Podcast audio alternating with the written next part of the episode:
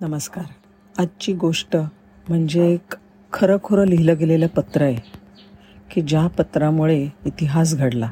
हे पत्र एका रेल्वेतल्या पॅसेंजरने म्हणजे प्रवाशाने रेल्वेच्या डिव्हिजनल ऑफिसरला लिहिलेलं पत्र आहे. या पत्राची भाषा फारच भन्नाट आहे पण प्रवाशाच्या भावना उत्कट आहेत. आणि मुख्य म्हणजे त्या समजून घेणाऱ्यापर्यंत पोचणाऱ्या आहेत. शंभर एकशे दहा वर्षापूर्वीच्या ह्या पत्राने भारतीय रेल्वेमध्ये इतिहास घडवला. वाचते ते पत्र. Date second July nineteen o nine divisional railway officer Sahebganj. Respected sirs I am arrive by passenger train Ahmadpur station and my belly is too much swelling with jackfruit. I am therefore went to privy. Just at doing the nuisance that guard making whistle blow or train to go off, and I am running with lota in one hand and dhoti in the next. When I am fall over and expose all my shocking to man and female women on platform.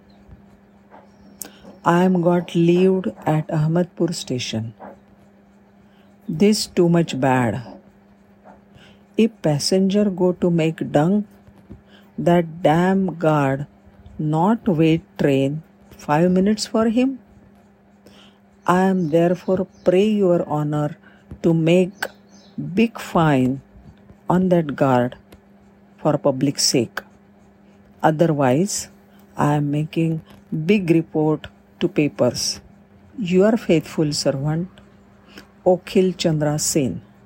Okhil Babu wrote this letter to Sahebganj Divisional Railway Officer in 1909.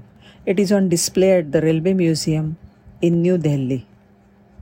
It was also reproduced under the caption Traveler's Tales in the Far Eastern Economic Review. Any guesses why this letter is of historic value? It led to the introduction of toilets in trains in India. So, no idea stupid and always speak up, howsoever bad or good you may be at your language. This is the letter which created history. Thank you.